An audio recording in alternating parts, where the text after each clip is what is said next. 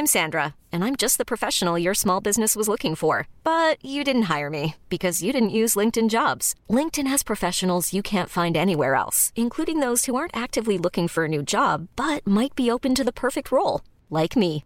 In a given month, over 70% of LinkedIn users don't visit other leading job sites. So if you're not looking on LinkedIn, you'll miss out on great candidates like Sandra. Start hiring professionals like a professional. Post your free job on linkedin.com/achieve today. Ever catch yourself eating the same flavorless dinner three days in a row? Dreaming of something better? Well, HelloFresh is your guilt-free dream come true, baby. It's me, Keke Palmer. Let's wake up those taste buds with hot, juicy pecan-crusted chicken or garlic butter shrimp scampi. Mm. Hello Fresh. Stop dreaming of all the delicious possibilities and dig in at HelloFresh.com. Let's get this dinner party started.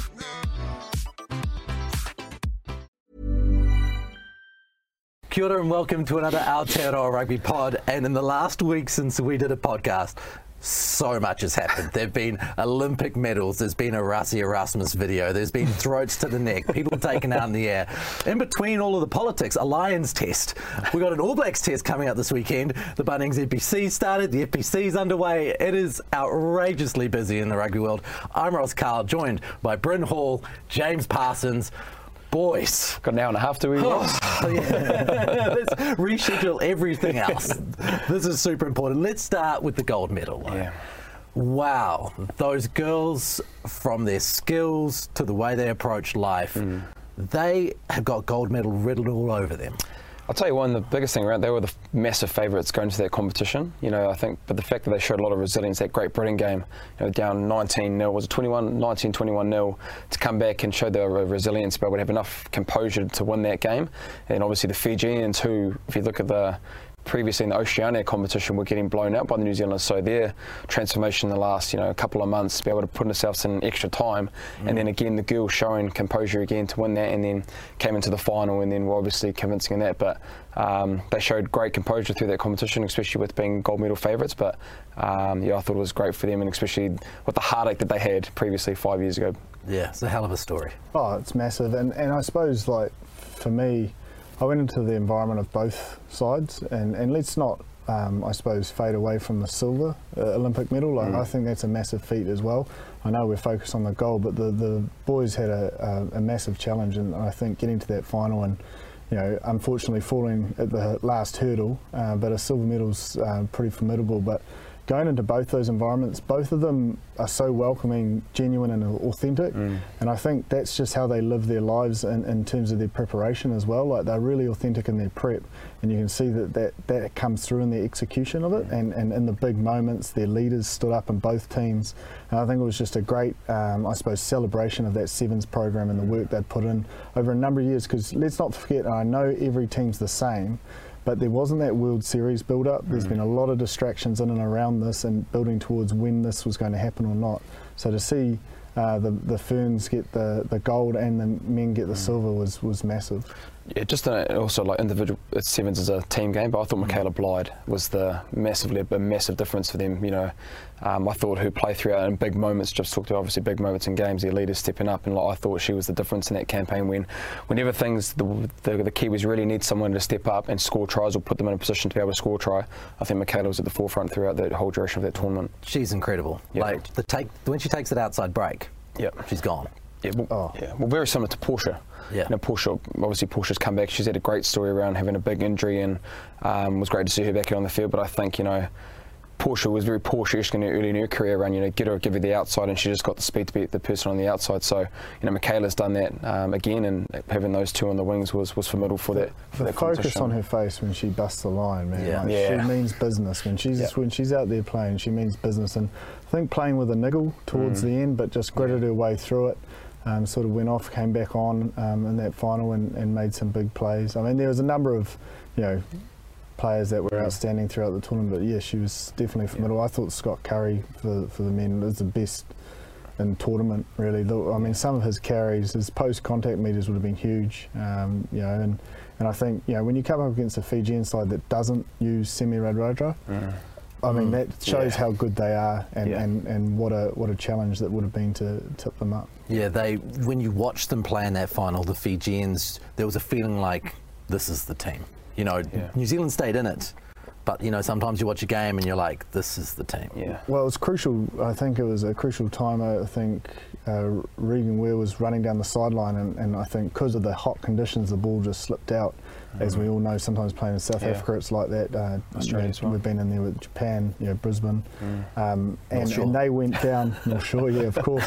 Uh, but they went down the other end um, and scored, and, and that sort of made that buffer a little bit tougher. But had we got on the end, you know, we would have been a chance, no doubt. But uh, they'll they'll be ruining probably the slow start, wouldn't they? Um, you know, Fiji got off to Yeah. two quick tries, and, and then they were always having to claw their way back. Yeah. There was some interesting stuff going on in there uh, as far as how those big 15 stars like Semi Radradra was used, and then also Samu Kerevi used in patches.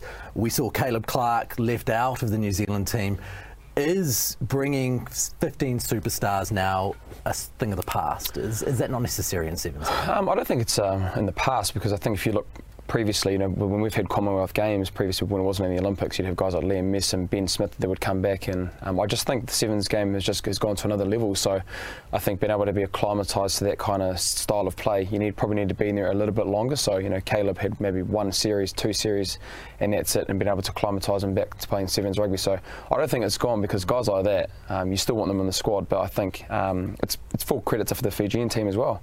You know, with the amount of players that are playing seven on that World Seven circuit, and from the last time that they did win that, that gold medal, you know, they've just grown to grown more, and then those players that are playing consistently are playing in that kind of form of being able to play sevens every week every, or every tournament. I couldn't help but feel that there were a couple of times when the ball went to the left wing that if Caleb Clark had the chance with the ball in his hands, he could bust a guy and go over and score. And they were short of a guy like that, like a hmm. you know a power guy out on the flank. Yeah, oh, look, we know Caleb's pretty special, but I think the disruptive nature of the World Series hampered his opportunity of, uh, and, and you know, Clark had to pick genuine seven threat, and you know, you know, we talk about Radradra. He's one of the best players in the world at Yeah. the moment. He couldn't get on the field for Fiji, so it is a different game. And if you don't have runs on the board and that sort of style, and understand the tactics and the important nature and I suppose the intricacies of, of sevens play, then you know you you probably best to go with a sevens you know specialist. Okay, let's jump from one thing to the other using Cheslin Kolbe because he would no doubt be Uh, an I think- think outstanding sevens player right now. quite well. He'd go pretty good. Uh, he's not going great in that he's not getting any ball for South Africa. They got the win on the weekend. Um, he was caught up in a bunch of stuff, like so many players were, with these massive up and unders, the contestables, and the fact that that appears to be the way that this game is playing out over there. Yeah, I was really excited early on. I think it was around the 10 minute mark. Um, South Africa about 30 out, and they, they used the blind. They went the blind, uh, made a little bit of a, a breach, and then they came back to the 15 and you know crashed there. And it wasn't on open, so they went back to the blind. Set a ruck, came back to the 15, and then it was obviously on. The pitcher was on to call it um, to the open. They called it. They broke on the edge because they'd sucked in the Lions defenders, and they got Kolbe some space, and I thought they're they're here to Yeah. play, and I was like, this is great. You know, they've got a clear tactic. Yep, they want to contest ball out of their half, but when they get close, they're here to play. And then he broke, he breached down the edge. There was a little bit of slow ball, and then South Africa went back to one-dimensional, one-off runners, and they ran out of.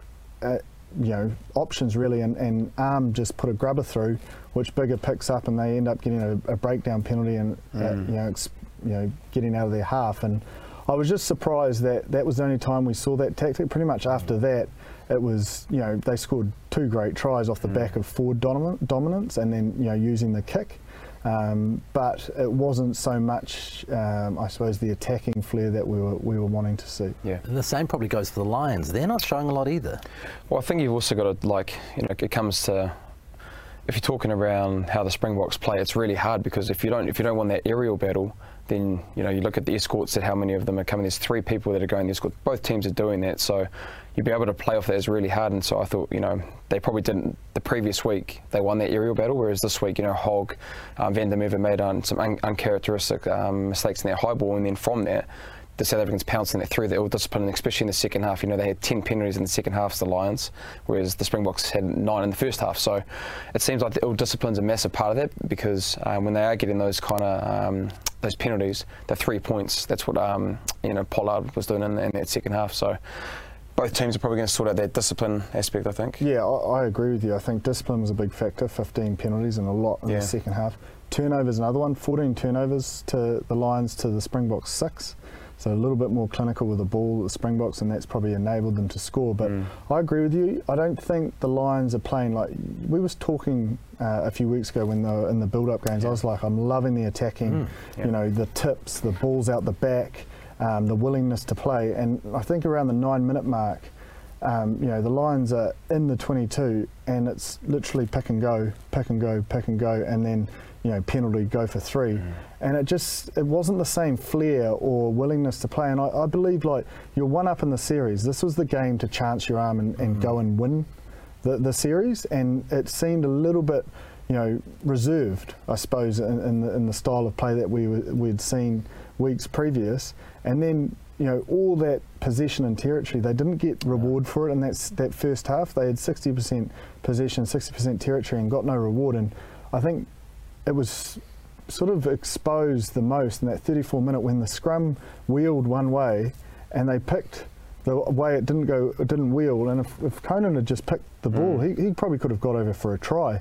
But maybe they were just a little bit more in a robotic mindset rather than playing what's in front of you. Because as you know with a scrum, if, yeah, if it wheels tough, one way, most eights will just pick and go because yeah. there's no point going the other way because there's sevens already up in their face. And as it did, he scooped Conor Murray and mm. he gets smashed and yeah. um, it, it turned over. And then from there, they go to the corner and they get held up over the line, yep. right?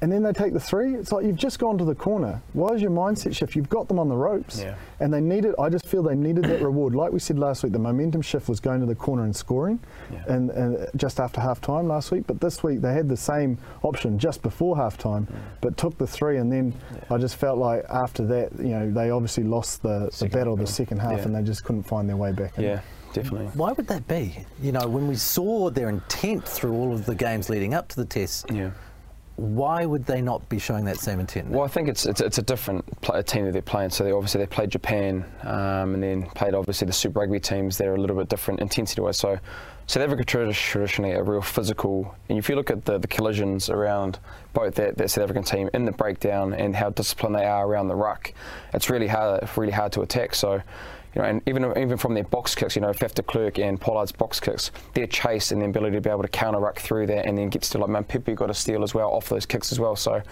it's really hard to be able to attack when you, first and foremost you're losing the, the breakdown battle, not getting a really quick ball, and then when they are kicking it to you, they're kicking in those five metre channels, and then you've got a whole line of the wall that's set up, and then they're bringing line speed pressure again, and it's just a continual battle of jumping in a cobble like that. I think the key bit there is the line speed. Mm. So if we look at the when they played the Sharks and there were a couple of intercept tries, Mm. Maybe because it's test match pressure, they're like, I don't want to chance my arm of, you know, like you, you get up. And Biggar was orchestrating it quite well. That You know, they did that four man switch play with a crossfield yeah. kick to Itoje. So they were trying to come up with things, but they couldn't break down that, that pressure of that line speed pressure that mm. Am and, and de put on, and, and their wingers sort of going halfway house. And I think that's probably why they've got out of it because they were prepared to chance their arm against, say, the Sharks because they know that they're probably going to score enough points. Mm. Mm. But if they're going to give the Springboks or Kolbe a chance to intercept, yeah. you know you're probably going to be under your sticks. So it's maybe that, that reserved nature because it's test match footy that they're mm. not being able to break down that line speed pressure I think that the Springboks are putting on top yeah. of them. So they know that it, it, worked in the first test, it hasn't worked in the second well, test. Do they go again in the third? Well, you saw Biggar early go for little short trips. Yeah. So he was putting in little attacking kicks. They weren't accurate enough to do what he was trying to do, but he was trying to slow their line speed by putting those little dinks in behind yeah. early to say, hey, look, this could be an option for us. And it just was hopefully saying to the Springboks, just reserve your line speed because if I get one of these right, yeah uh, we could be on the end of a try, but it just didn't stop. It wasn't accurate enough, and it and it didn't stop. And then they didn't get enough um, yeah. you know, opportunities. I, th- yeah, I think two things for the Lions that probably they do need to work on, and they probably won in that first test is you got to win the area battle, especially with a team that's put in a lot of kicks and contests like that. You can't afford to lose as many loose balls that they did. So obviously, Van der Merwe and um, Merwe Watson. and, and Watson, obviously, and, and Hogg as well, being able to have those fumbles, which then puts you in a position where you're not going to be on the field, field where you want to be. And then the discipline as well. You know, that first half they gave away five penalties and they were actually playing, like Gypsy said, they had the, the bit of the position, in the territory. But when you're giving 10 penalties away in the second half, you're consistently always going to be in your half. So no doubt Warren will be talking around the defensive um, um, breakdown and the decisions at breakdown in the second half, and then also winning the area. Whether that could be Liam Williams coming to the fold for Stuart Hogg, possibly. So the selections, when you know it's an aerial battle, becomes a big thing. Let's forget about whether you can beat a man one on one. Let's forget about all those things for your wingers and your fullback. Catch that ball. Yeah, I think there's more to it than that. Like forwards have got a role to get back and protect their mate. Like you're not allowed to change your line, but you can sprint back towards your player and create a nice little pocket for them to jump into without you know feeling that pressure. And if, and if, if there's two two of you that work hard for that, Yeah. you that's you helping your teammate out to make that job easy because it's, it's really hard those Yeah. high balls coming forward under pressure you don't know what's you know and you can sort of give your teammate confidence say it's me it's me rather than them thinking it's a South African Yeah. player and and the other thing is is when it's their turn to put contestals up they go up uh, Van der Merwe um, taps it back and no one's in the pocket uh, do you know what I mean? So, like, if you, if you if you're not going to get up to try and catch it clean, and your, your your strategy is to tap it back, well, let's train with someone in the boot that's going to pick up that tap back. Because at the on the weekend there was one time it went back 20 metres Yeah. and they got taken out. I think Henshaw got taken out, um, and it's Springboks ball. It's an easy exit. So, the contestal is supposed to be for you if you're kicking it. So Mm. you should have a plan around that and know that if your player is going to be tapping back, let's get a guy in place in that sort of Yeah. six o'clock area to, to actually get the ball Yeah. back. Because I think all in all, yeah, you do that as well. So obviously you got a real big. If you look at the pitches of both teams, the escort players, you know, is, pro, is really really good. It's about- definitely improved Yeah. the second test. eh? 100%. Like both sides were really focused. One hundred percent. Like you had three guys, you could see them working off the ball to be able to give them little pockets where they can get up and, and contest the ball. But I guess my biggest thing was that yep, you can have that there, but at the same time, you've got a responsibility as a fullback or a winger to go up and get the ball. If you've got a clean catch and those boys have done their job, you've got to have the ability to be able to catch that ball not put your team under pressure. Where I thought um, Hogg a little bit on the weekend was a little bit guilty of knocking on that ball. I think where both sides struggled though was when the contestables came off ten because nine's so predictable. Yeah. They create the centipede and you can almost be proactive in moving. Mm. Do you know what I mean? Like as a forward, you're not you know, you don't all have to charge, so you can almost start moving before he kicks it, so it gives you a head start to protect. Yeah. Whereas when they went off ten, both you know, um, Pollard did it and, and Biggar did it. Even at, at, towards the twenty two they put up contestables. Yeah. Those wingers don't quite have that protection. So that's when you know you've really got to work hard for your teammate to be able to create that p- protection. And, and I think if they're going to keep with this contestables, Mm. going off 10 is probably a, a a better option on attack because it, it isolates them a little bit more than that centipede, which allows you, you know, you sort of know what's happening as soon as they do. Explain the centipede for people who don't know what it It's, is. uh, it's The the long ruck, ruck.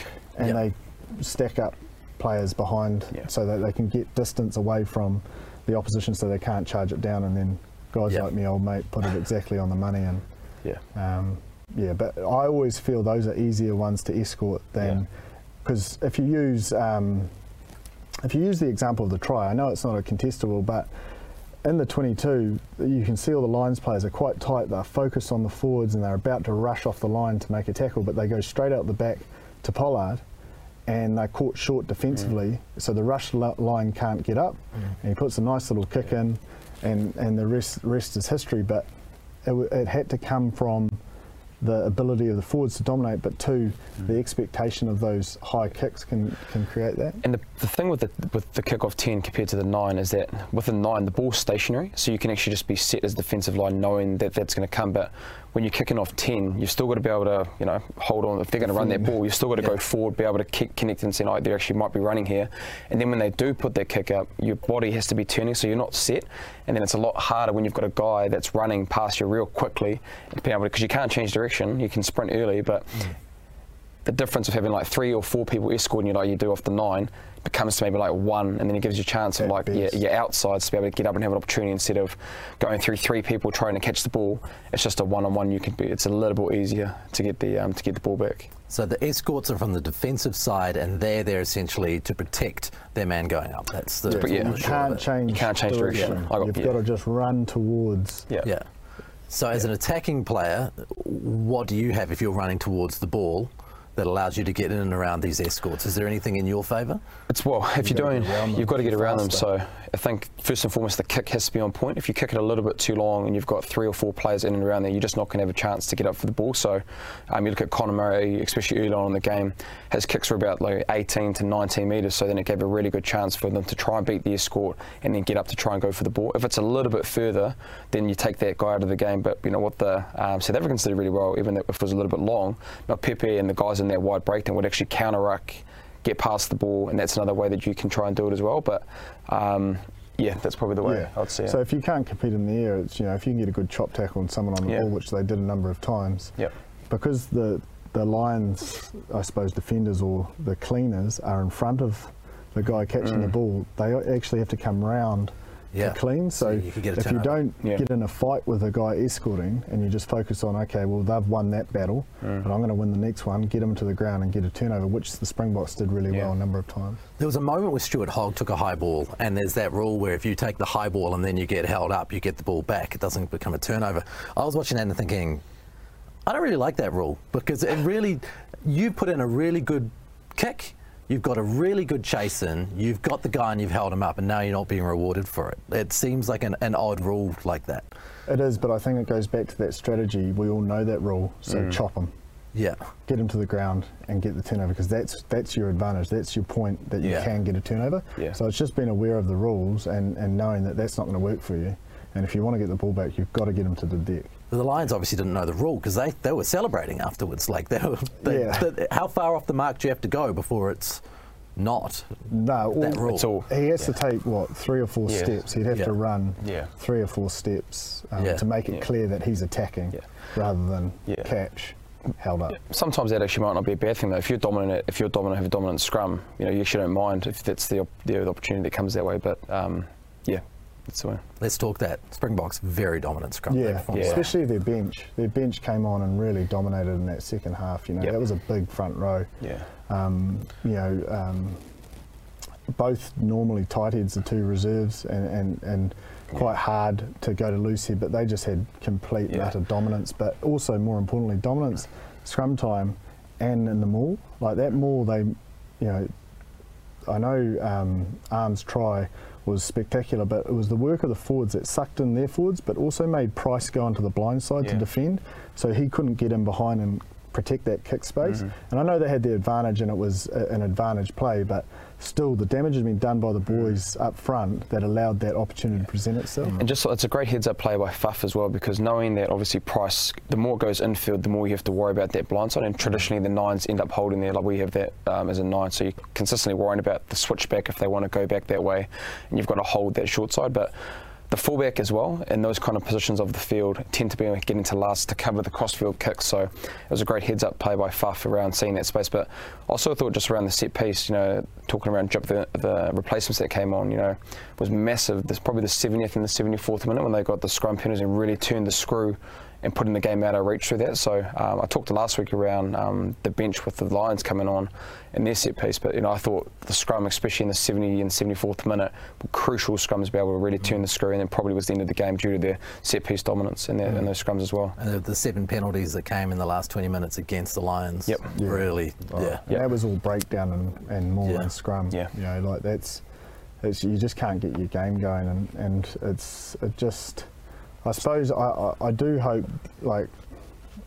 I understand the contestable kicking game, but there is a balance. You know, like I, I think that you know both sides ran 179 meters and 105 meters. Yeah. Mm. You know, that's you know we're talking most mm. other games like most super games are around 700 meters. You know, so like there Yeah. there is literally not a lot of play going on, A- Yeah. and I think if if the team that wants to win it has to chance their arm Yeah. a bit this week and, and, Yeah. and back their skill set, back their ability to break down defence um, over that 80 minute period. Yeah. Yeah. Yeah, entertain us.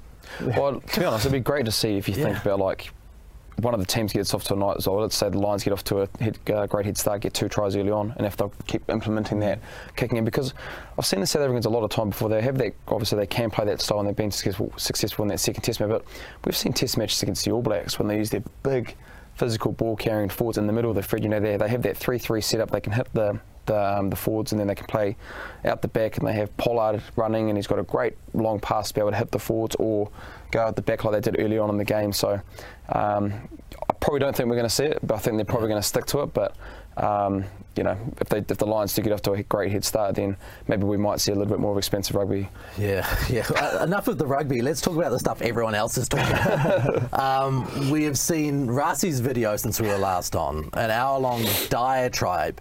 Um, looked like it was for Joe Schmidt and Joel Jutge, um, but really watching it, it seemed like it was also recorded for the entire world. And then it was put out to the entire world. If you had an hour. Yeah, yeah, if you had an hour. Num- number one, what was he thinking?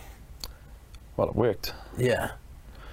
I didn't necessarily, and what I mean just by that, not like obviously um, it's probably frowned upon him doing that, but what he did do, and it probably added more anxiety for for the refs. And if you look around, I thought Ben O'Keeffe did a fantastic job on the weekend around commentating the situation, communicating to the players around what he was looking for, and even what I did like is that in game you could hear him communicating to the to the TMO. So from what Rassie's messages were, you know, the referees almost had to stand up, like, put their game on another level mm. to be able to um, see the, the the light that was probably shone on with Nick Berry and the assistant referees in the previous Test match.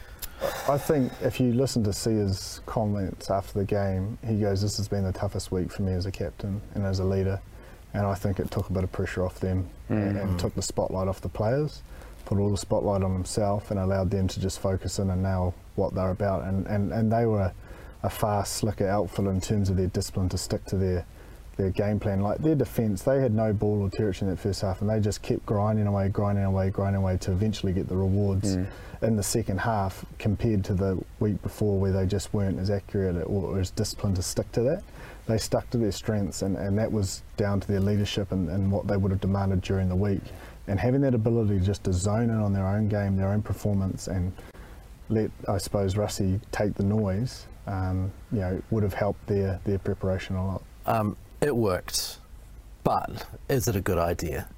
It, it seems to me like who would want to referee if you know that that kind of stuff is going to be out there in the open from one of the most respected coaches in the world, or was one of the most respected coaches in the world. There's, there's channels in place yeah. already to do similar thing, but I don't think it should ever be made public. Mm. Um, look, I didn't watch the hour thing. I, I, I don't, have an hour of my life to spend watching. the Rassie. intro took 12 minutes. Yeah, yeah. I, I, look, I, I, fast forwarded a bit and saw that he was critiquing a few calls and stuff, and um, you know what he was saying, and some of them were, were correct. But there are, uh, you know, I suppose official channels to go through, and I think refs are really open um, to learning like players are. Um, and, and just like we get clips cut mm. of ourselves making mistakes, you know, I think they they are, they're open to that and, and they, they mm. want it, but I think they'll just respect it done in the proper channels mm. and, and the, you know, I suppose the processes that are in place. Yeah, it's it's difficult. I mean, a big respect to I made Ben O'Keeffe because yep. wow, but has also, a ref ever been under that much pressure? Yeah, but also his team, like Nick Berry was there on, on the touchies, and, and so it was a similar team, and, and, like Nick Berry was the ref the week before. Like there was a lot of stuff on him as well, and, and, and I suppose the TMO. So I think them as a group and the way they worked and mm. the way they prepped during the week allowed them to be successful on the night. Mm. Yeah, yeah. He did crack down on everything. Like he was superb in the way that he spoke mm. to each individual, the way that he commentated the players through the game. Yep but he was very officious, and they all were because they knew the spotlight was well and truly on them. But I think as, as a player, probably you can because you obviously have been a captain a lot of times having open communication between players is, is really important. Sometimes you can find when you're um, if, have different styles, and some refs you actually just can't talk to because it's not their relationship, it's not their style, and so you've got to obviously word it and be a little bit different. But for me personally, I love guys like Ben who actually have a real good um, a game, a great game understanding, but actually have real good people skills and can actually have a communication. But he's got a really good balance then. But like you know, I don't want everybody talking to you that we can have a chat but if I need to lay down the law and I want to talk to just two captains, then that's it. And so that's what he did very early on. You know, he set the tone early on. Mm. I think it was the very first penalty. He could have actually played an advantage for him. What was um, rolling away, but he set the tone straight away. There was there were eight penalties in that first 20 minutes. So he wanted to suit his dominance really early on, and I thought his communications, because we've already talked about, was great. I think he took the captain tactics out of the game. Like he just took control. Like, mm. As someone watching, I was just like, any time Seal or Alan Jones wanted to talk to him, he was just like, no, no, not the time. Or, yep, let's both of you come. as a direct enemy. You know, he took real control and authority, and it, and it almost sends a message to you as a captain. There's no point Yeah. um, trying any angle here. Let's just actually play rugby and, and nail our job. And, Yeah. and that was, I suppose, what what he got. But he didn't get quite the changes he wanted. Uh, there was a bit of a tussle every 10 minutes, especially in that first half. Um, but I think that last 30 minutes, you know, from an e- entertainment point of view, the, the Springboks really came to life, and, and I think they grew in confidence, mm. and they'd worn the lines down, and then finally got the, the, the reward for that. Mm. Let's talk about those confrontations. We've got Carl Sinclair up for biting. Stuart Hogg was allegedly biting, but that didn't go anywhere. We've got uh, Itoje's knee on the neck of a player for a significant period of time. I don't know. Maybe in the replay it seemed longer, but it seemed like a long time. Um, very few people going to the judiciary over this. Uh, were you surprised that we didn't see Itoje in the judiciary at least?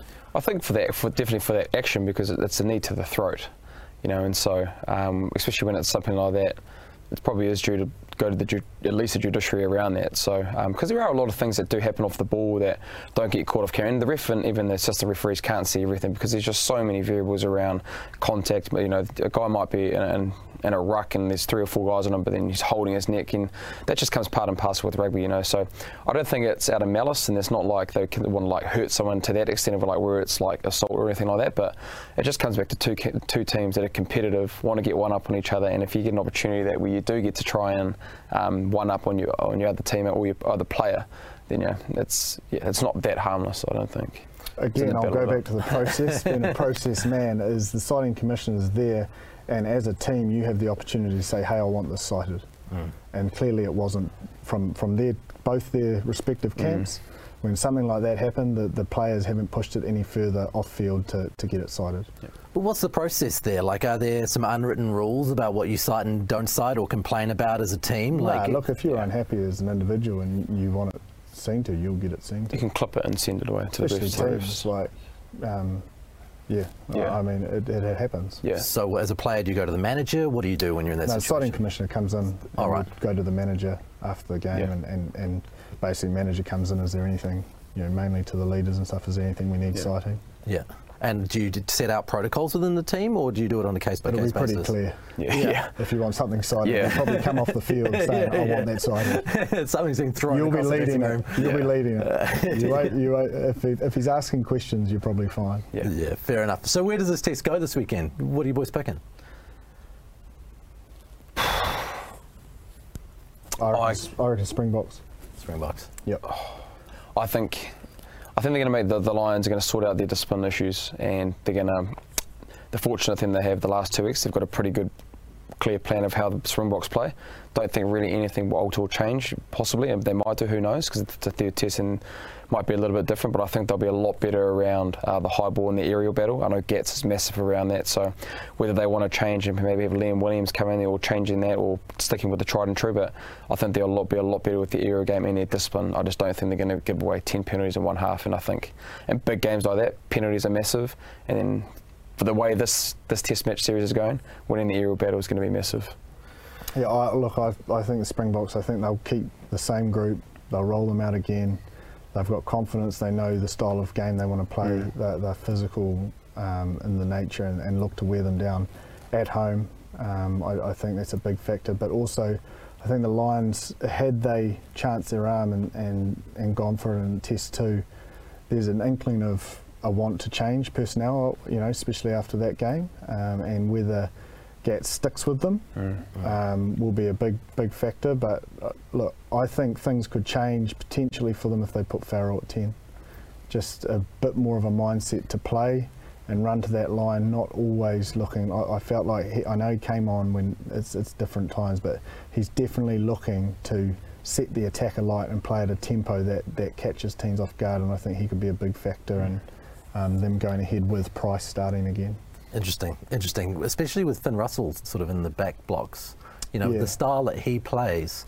Absolutely, but I think it would be too big a ask that he hasn't Yeah. come off the bench or played. You know, like I, I think you'd have to rely on, you know, potentially Owen starts and he could come onto the bench or something. But then again, you're tinkering with a hell of a Yeah. lot, and then you know, it is really, you know, Mm. test matches are won on the small margins, and the team that I know the Springboks will probably stick with the tried and true. And Mm. then if you tinker with too much, it's a lot of change in a, in a week, and Yeah. it could it could work, Yeah. but it also, it's a risk. It's a risk. That's all, that's all I'm saying. The one thing that Gats has shown, he's not afraid to do that. If he does feel that he wants something different, you know, he's done it with Brian O'Driscoll, he's done it with obviously team players that you'd think in third test matches and big games that are proven, um, he'd pick them. But, you know, he's got sometimes Gats has a bit of a feel, and they might actually might kill it, come collectively with the, the coaching group. But, you know, I wouldn't be surprised if there's some names you're thinking, oh, that's going to be something different, and they're going to pick somebody different.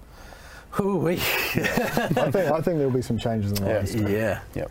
Yeah, it's been a Yes, dramatic yeah. tour, um, like all of them being Well, like the- dramatic. uh, it's amazing how the Lions bring out politics and drama and game plans and everything. It really is next level. Yeah. I suppose it's just a, I suppose it's an element of respect to how big a job Alliance Lions tour is, and, and you know to get a victory over them it means a hell of a lot in, in world rugby, and that's why it brings all of us um, into the conversation, I suppose. Yeah. And just as well, like we talked about depth in the last Test match, and I think Jippy, we probably knows like doing back-to-back performances, especially that high intensity, it's really hard to, to replicate that. So, you know, if you do have the ability where you can actually guys that haven't played in that the first two Test matches or have only played a little bit off the reserves. And they're put into that third test match and haven't played that much. There's a lot of exuberance and a lot of like energy around that. So um, because they have stuck to the tried and, uh, the tried and true, and if they do do that again in the third test, you know, are they going to get the same intensity they have the last two test matches? Because doing three test matches at that kind of level, it's really hard to um, keep doing those performances at such a high level. Let's come closer to home. The Trans Tasman rivalry. We've got Bledisloe 1 this weekend. It's all but been ignored because there's been so much stuff going on. Like, I feel like the All Blacks haven't really been spoken about for a couple of weeks. But we've got a test match this weekend, and they have got some interesting selections to make. Mm. Will it be Richie? Will it be Bodie? Will it, you know, what is going on within the flanker scenario? You- Will Brodie Retallick get back in the start? Like, there are so many questions. Yeah, Give me some answers. Let's start Oh, at 10. Yeah, well, look, I, I think they'll probably stick with Richie. I think um, Foz, Fozzie made that pretty clear that he's got the nudge there, and I don't think he did himself any disservice um, from the last Fijian performance. I think the spots that are up for grabs are probably that 13 spot. You know, we spoke about Anton and, and Reeks and, and who, who goes there, and um, the locking position you've mentioned. You know, is it Brodie? Is it is it um, Barrett? Is it um, you know Paddy? Like, and what mix they go for on the bench?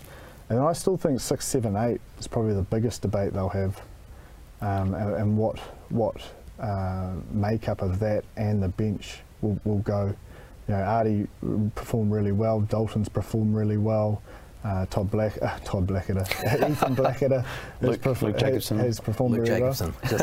I think Luke Yeah. Jacobson, Hoskins, that's that's a really hard one Yeah. because you know Hoskins did well as well, and, and Luke's probably had more of the minutes, so you'd probably think he's got the inside running there, and, and I think Aki probably has the sixth jersey um, at this stage. Um, so it's that seven, eight, how Yeah. they go for, and who's on that bench. Like it, it, that, those are the those are the three areas for me: thirteen, loosies, and and, Yeah. and the locks that I think will be the the positions up for grabs from that last testing that ran out. You Yeah. know, your mate Enor comes at, at- into Yeah. the 13 chat as well. I was just going to, my probably those points as well. I reckon winger, the left winger role um, will be interesting. Um, I think that's isn't it? Well, I think you know, I think the fact that you know Will Jordan could be injured. He did obviously have that injury um, in that last Fijian Test match. So like, if he's not available, then you know, does that George come back and then Sevu comes back, or does Rieko possibly play 11 as well Or if they Jordie. feel, yeah, or, or Jordie as well. Right wing You know, so um, yeah, because you think about Will, he had a great Test match series with the playing the um, Fiji and the Tongans. So um, yeah, I'm probably thinking around there might be a little bit of difference in there who they have that left winger, and then you know with Damo, Damo probably at fullback and keeping Davey Havili, and depending if they want to have Exactly. Anton, Yeah. Anton or Rieko as well. So I wouldn't be surprised seeing Rieko on the wing if um, Will was injured. Yeah, yeah. What do they do with the 23 jersey if you've got Rieko on the um, on the wing? Yeah, Right. just bring him straight in. Potentially, yeah. Well, he covers. It's about having that cover coverage, and if Rieko's on the wing, and yeah, or potentially Jordie Barrett, 'cause they did use him at um, midfield in Mm. that, that Tongan game. So it, it actually probably will be Jordie Barrett. Yeah. And we, we imagine that Damian will start at 15. It's, that appears to be the way that it's going. Well, I think it's from the from the, if you think about that test match against the Fijians, you know, the second, the first test match they did play, um, the Fijians played really, really well, and then you probably saw more settled side going into the first test, the Bledisloe, that, who they probably stuck with the try and who wanted a good performance going into the Bledisloe. So, I think based around um, that form of that game, I think those guys there, like Damian will probably get an opportunity in that first test match to, to have a go against the Aussies. This test match could be so much different to the Lions South Africa test match. it's going to be almost the exact opposite, isn't it? I think you're going to see a lot, more of the chancing of the arm. Oh yeah, both sides will want to come to play, but um, you know the the Wallabies had a lot of ball and territory, um, and, and didn't quite score the points that you know I, I would expect with that amount. So I'm thinking that they would have made some adjustments in their kick strategy and, and how much energy do they want to spend. Keep mm-hmm. running into brick walls for two metres here around those in between the two 40s. Mm-hmm. You know, I think they need to play a little bit less rugby in there and maybe put it on the boot or, or see what other options there mm-hmm. are rather than, you know, sucking the energy out of forwards for not much gain. And and and, they- and and the French almost said, "Yeah, sweet, we'll just keep tackling you, keep tackling you, and then when you turn it over, we're gonna we'll, Yeah. we'll go 80 metres." Mm. Yeah. A- And um, I think you know, no, that was a French you know B side, as we know, but. The All Blacks are ruthless in turnover ball, so if they're going to try and overplay in those 240s and the All Blacks get a turnover, uh, I think it'll be a long day at the, the office. It'll be interesting to see how they go at halfback as well, because I think those kind of 40 metres areas that we've seen in the in the Lions series, you know, the contestable kick game is going to be massive and being able to get that right. So Nick White, you know, we've seen that, we've seen that he's back. So do they bring him back with his experience around his box again? He's obviously had some great success around the running rugby. Or you know, I thought Tate McDermott was really sharp in that in that um, French series, and Jake Gordon obviously started as well. But um, I think if you do want to bring back to Jipper's style around having the balance around chancing our arm, but then being able to execute a contestable game. You know, Nick White's done that, um, definitely done that uh, for the for the Wallabies in the past. Yeah, yeah. The All Blacks will they look to continue the way that they did against uh, the islands, where they're a bit, bit more open? Or are we going to see a slightly more? Uh, I, I think they'll continue with their yeah. up tempo, Yeah. that up tempo style, and and um, the additions to their set piece strikes. Um, but look, we didn't see a hell of a lot of shift in their phase play. It was just great execution at times um, within the same system. So I think they'll continue to do that, but they'll still look for those quick throw-ins, quick taps, and, and playing that up tempo and backing themselves to run over the top of teams in that last 20. Um, back to this sort of theory of you know between 2011 and 15. Yeah, I think we'll see a little bit better in the breakdown as well. I think you know that Fijian was probably the very first Test match. There was a lot of um, penalties against us, and then you saw a massive shift in the second game. And I think when the All Blacks are at their best, they're consistently playing at tempo, and because we've got such great men, big men that can have great skill execution and playing um, under pressure, I think that breakdown will be massive. You know, you look at the last year's series when we played Argentina and lost to Australia. Those those two Test matches, we lost the breakdown battle due to poor um, winning the race, which we've talked about on this podcast, and not getting the ball to play timber. Because when we are when we are playing that, we're the best in the world with our skill execution, be able to um, to do that. what lessons will they have learned from getting those numbers to the breakdown that they didn't last year? Uh, how, how do they churn that around? Like, Well, you see the Fiji, the third Fijian, the second Fijian game, it was an emphasis on footwork into contact and then being able to go over the advantage line, but the two guys beside them having a job to do. We talked around winning the race a lot, so it's preempting where they're going to be. And so if you are carry, having a ball carrier, using footwork, getting over the advantage line through a good ball carry, and you're waiting to win in the race to be able to not give the Jacklers an opportunity to do that, and going past the ball like we saw in that second uh, second Test match against Fiji, then the up speed tempo is, uh, is going to be there for us. It's good fun. I think just as well, like respecting that the start of a test match is going to be physical, so Yeah. just earning the right for the interplay. Yeah. And I think that's what the biggest shift was. Is it was just real direct in Yeah. nature, winning those, winning the um, ball carry contest, but also winning those races, like you say at the start. But then still allowed them to play their expansive style once they'd, I suppose, worn down the wall. And I remember at Eden Park when they first played the Wallabies last year, it was quite a heated um, start. You know, I remember Colesy and um, Taniela Tupou and, and that having a few words. So we know the first 20 minutes will be physical. The Wallabies are a physical team, but it's which side's the most accurate within that physical contest that we'll be able to exploit it. And that's where Brodie could come into this because he brings both of those things, doesn't he? Yeah, he does. Um, but I, I don't want to take away from Scott Barrett and, and Paddy because I think they bring those things as well. Um, so it, it's, it's a tough selection, but Brodie brings experience, the ability to, to win our own line out ball and steal others. Um, you know, I, I, there's just it's just so hard for that position. Like it, I, I've thought about it a lot. Like it doesn't really matter which way you go, you, you, you're going to be well looked after. He also brings it at training, right? So it's going to help their preparation when you've got a guy who brings that kind of intensity.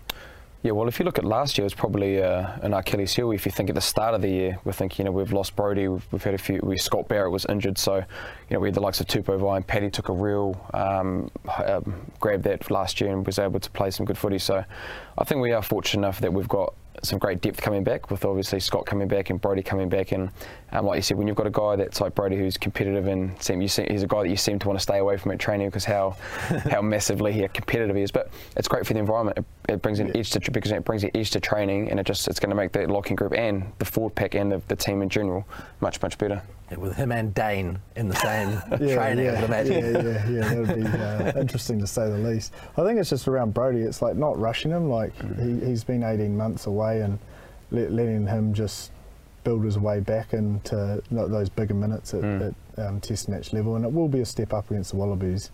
Uh, it'll be at a faster pace and, and tempo, and, and you know it might be him coming off the bench is, is a great great ploy for the 23 for this week.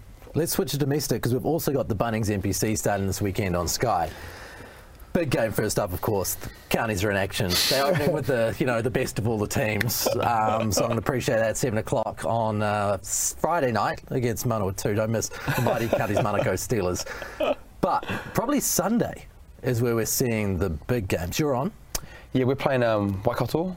Um, so yeah, there was a tough. We've actually always struggled against Waikato. Um, we haven't actually been um, that very successful. But the last five, six years, I think we maybe had one win. And last year they really, really put our pants down. So um, for us, we've obviously got our preview and our, re- our preview with how we're going to play them. But I think first and foremost, in these early parts of the run, especially round one, we've been concentrating on ourselves and been able to get things right. And we've been fortunate enough this year that we've actually had a pre-season. Last year we had COVID and t- came together as a group probably uh, four days before we played the All Black Canterbury team. So um, for us, it's been great to get a pre-season and then um, look, we're really looking forward to playing at home, which we love playing at home. So we're looking forward to it. Yeah, look, Sundays in terms of blockbuster and expectation, Sundays it. You know, with Auckland, Canterbury, and Bay of Plenty, Tasman. You know, obviously four top sides from you know last year, but regular years as well. And um, I think all the crossover matches are always key. You know, so you've spoken about the Harbour game, but then there's Wellington, Northland, um, Taranaki, and um, Hawke's Bay as well. And it's like it's crucial for Premiership teams to win those,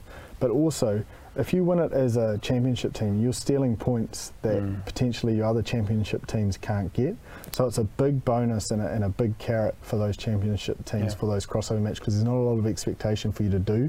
So you can actually go out there with a game plan to chance your arm and, and throw it at it. Whereas it gets a little bit tighter for the team that's in the premiership who's expected to win and Yeah. get off to a good start. And if these teams, the three premiership teams, one of them loses, or all three of them lose, or they, they, they win, it's a, it's a big factor in getting a head start into into the competition. So I always like those crossover matches most weekends. I think they're the most interesting. You will be watching every single game, I presume, I plus will the be, test yeah. matches. Yeah, yeah, commentating a couple too. Yeah, so. nine games over the weekend to watch. Just a couple. the missus just waves goodbye to you in two months. I'll see you on Monday. Yeah. Yeah, she just sees me in the corner with my phone, just looking at game after game. You're on the toilet for like hours on end watching the highlights. Yeah, Are you yeah. done in there?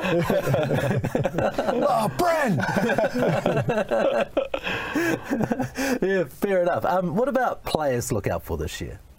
Is there Oh. anyone you guys are really looking for? touched on one, but there's another one that's come to my attention in the Auckland squad is Solomoni Kata. I think we're, we're interested in Roger, but Solomoni Kata, he's of that Ngani Laumape vibe, um, and I think, man, that Auckland team's that squad's looking pretty Yeah. pretty strong in terms of the players and personnel they've been able to pick up. The back three is Oh. fire. Yeah, and Yeah. they've got a solid forward pack of, of a lot of super experience that can provide the ball to set them alight. So. Yeah.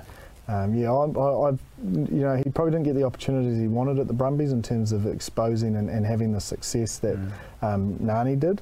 But coming over here, he, he will be a real threat, and I'll be interested to see where they play him. You know, he played a lot on the wing was effective for the Brumbies there. But I think he's got the ability to play the midfield similar to Ngani Yeah. as well. Yeah. I think um, for me, just his kind of growth from Super Rugby is Ruben Love.